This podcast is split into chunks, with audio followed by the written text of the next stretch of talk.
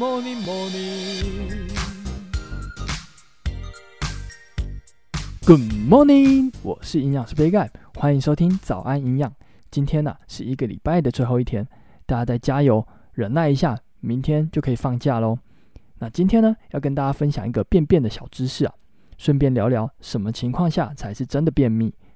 大家知道今天的便便也许是昨天的早餐吗？当我们吃下食物之后啊，食物在肠道中可以停留四十八个小时，而人体内呢可能会有这一两天吃的食物，所以啊。并不是天天排便就是正常的。那么换句话说呢，一两天没排便也不代表是便秘哦。一周啊排便小于三次，或是连续三天没排便才算是便秘。若是一两天没排便，大家也不用太担心了。多吃蔬菜水果，多喝水，放松心情，自然就会上出来哦。那么今天的早安营养就到这边喽，我们下周一见。